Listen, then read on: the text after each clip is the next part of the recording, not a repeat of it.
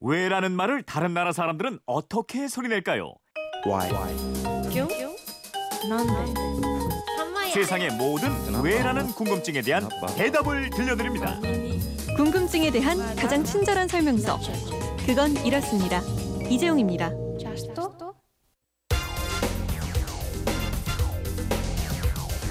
궁금증이 지식이 되는 아하. 네, 각종 궁금증을 통쾌하게 안드로메다로 날려버리는 시간입니다. 강다솜 아나운서와 함께합니다. 어서 오세요. 네, 안녕하세요. 오늘 금요일이에요. 아하 금요 특별판 앗 앗, 이런 것까지. 예, 이번 궁금증부터 풀어드릴게요. 부산 동네에서 이춘식 님인데 노래를 잘 부르거나 맞았다 혹은 당첨됐다 할 때 딩동댕 이러거나 에, 틀렸거나 떨어졌다 할 때 땡 이러는데 이건 언제부터 시작된 건가요? 그리고 이렇게 하는 건 우리나라에만 있나요? 그게 궁금합니다. 이러셨습니다. 그러게요. 이렇게 하고 그죠? 네. 이게 아니면 또 어디 갔어? 앞에가 빠졌어 또. 네. 땡 이렇게 하는데 어, 딩동댕 하고 땡 이거 어떻게 시작됐나 한번 알아보죠. 네. 네. 우선 딩동댕동댕 요 소리. 땡땡 한번 치고 앞에 끼웠어요 지금. 네, 꼈어요. 아까 딩동댕은 된 땡. 땡. 요거, 요거, 네. 요거. 아니면 땡. 딩동댕동댕만 주세요. 음, 이거 요 소리 딱 떠올리면 생각나는 분 안 계세요? 송혜 선생. 그렇죠. 우리 모두 다 송혜 네. 선생님이 떠오를 텐데요. 네. 이 송혜 선생님이 오래오래 사회를 맡고 있는 KBS 프로그램 전국 노래자랑 요거요. 네. 요 프로그램은 딩동댕동댕으로 시작하고 출연자가 노래를 못 부르면 가차없이 요땡 하죠. 땡하고 그렇죠. 해서 퇴장을 네. 시킵니다. 그럼 이 프로그램하고 딩동댕이 관련이 있다는 거예요? 음, 있다고 볼 수 있어요. 이 전국 노래자랑은 1980년에 시작됐는데요. 이 노래자랑이 처음 시작된 건 1955년입니다. 네. 당시 일본 NHK 방송에서 미치노 우다라는 프로그램 우리말로 하면 노래 곡에 세 곡에라고 해서 노래 세 곡을 다 잘 부르면 상을 주는 프로그램이 인기를 얻고 있었는데요. 네. 이 프로그램에서 힌트를 얻어서 KBS 라디오가 노래자랑이라는 공개 방송 프로그램을 시작하게 됩니다. 아, 이 전국 노래자랑의 원조가 1955년에 시작된 노래자랑이군요. 그러니까. 네, 그렇습니다. 아. 임태근 아나운서 등이 사회를 보면서 야. 출연자에게 자유곡을 부르게 해서 잘 부르면 딩동댕이라고 쳐서 합격했다고 알려주고 네. 못 부르면 땡 쳐서 불합격했다고 알려주는 방식으로 진행됐습니다. 예.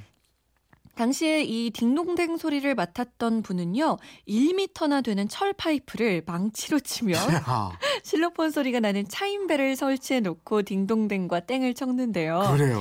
처음에는 어찌나 세게 쳤는지 이 파이프가 떨어져 나가서 예. 뒹구는 해프닝도 있었고요. 예. 또 출연 신청자는 아주 많고 시간은 한정돼 있다 보니까 첫 소절만 듣고 땡치는 경우가 많았어요. 네. 그러자 방청객들이 노래 부르는 사람의 관심을 안 갖고 언제 또 땡을 치는지 요거에만 주목했다고 합니다. 야, 딩동댕보다 땡을 치면 더 재밌잖아요. 맞아요. 근데. 웃기고 막 그런데 야 이게 그렇게 시작됐군요. 근데 왜 하필 딩동댕이었을까요?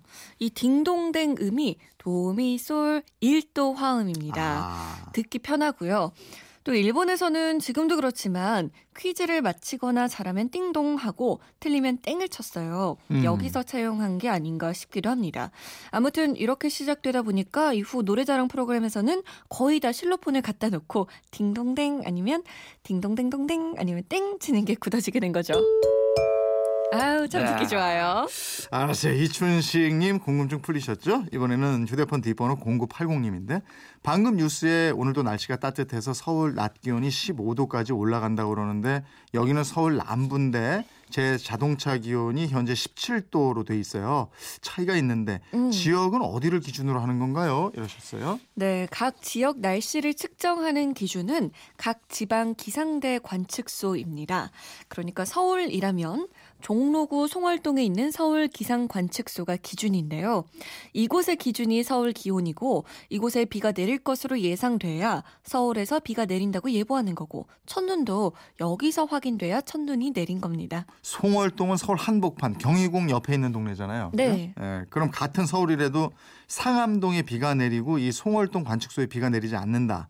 그러면 그날은 비가 내리지 않는 거예요? 음, 상암동에 비가 내렸다고 발표는 하지만 송월동에 안 내렸다. 그날은 서울 비가 내린 날이 아닙니다. 아, 서울 전체로 봤을 땐 비가 네. 내린 날은 아니다. 다른 음. 지역도 마찬가지예요. 해당 지역에 있는 기상 관측소의 기온, 비, 눈 등이 확인돼야 하는 거고요. 또 꽃이 곧 필 벚꽃도 각 지방 기상청 관측소에 심어진 기준목에서 피어야 하는 겁니다. 네. 다만 서울 여의도 윤중로의 벚꽃 개화 기준은요. 국회 북 국회 북문 건너편 벚꽃 군락 중에 관리번호 118번부터 120번 벚나무가 각각 세송이 이상 완전히 꽃을 피웠을 때로 정하고 있습니다. 음. 올해는 윤종로 벚꽃이 4월 14일에 절정을 이룰 것으로 예상되고 있습니다. 네, 알겠습니다. 0980님 아셨죠? 이번에는 9690님이 주신 문자예요. 어중이 떠중이라는 말은 어디서 온 말입니까? 이러신 거예요. 이 어중이라는 말은 어중은 한자어입니다. 모모에 모모에서라는 뜻의 어조사 어자에 가운데 중자를 쓴 어중인데요.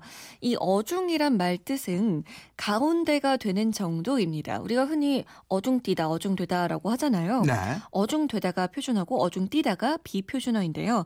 아무튼 이 어중되다는 이도 저도 아니어서 어느 것에도 알맞지 아니하다라는 뜻입니다. 어, 어중되다의 어중과 어중이 떠중이 할 때 어중이 같은 의미였군요. 네. 어.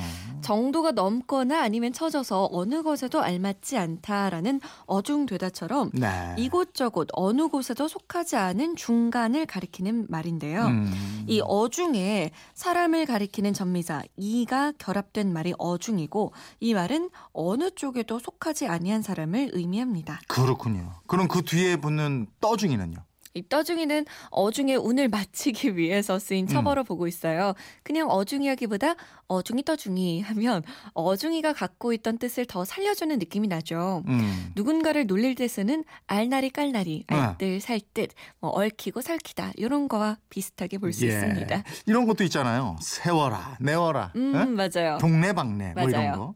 어중이 떠중이도 그냥 어중이보다 어중이 떠중이 이러니까 확 살잖아요. 네. 예. 9690님 덕분에 아주 재밌는 우리말 유래 또 하나 배우게 됐습니다. 아하 금요 특별판 앗 이런 것까지 오늘은 여기까지 해야 되겠습니다. 오늘 소개된 분들께는 선물 보내드리겠고요. 강다솜 씨 궁금증 호기심 어떻게 하면 됩니까? 네, 그건 이렇습니다. 인터넷 게시판이나 MBC 미니 휴대폰 문자 샵 8001번으로 보내주시면 되는데요. 짧은 문자 50원, 긴 문자는 100원의 정보 이용료 있습니다. 생활 속의 호기심, 궁금증 많이 보내주세요. 네, 궁금증이 지식이 되는 아하 강다솜 아나운서였습니다. 고맙습니다. 고맙습니다.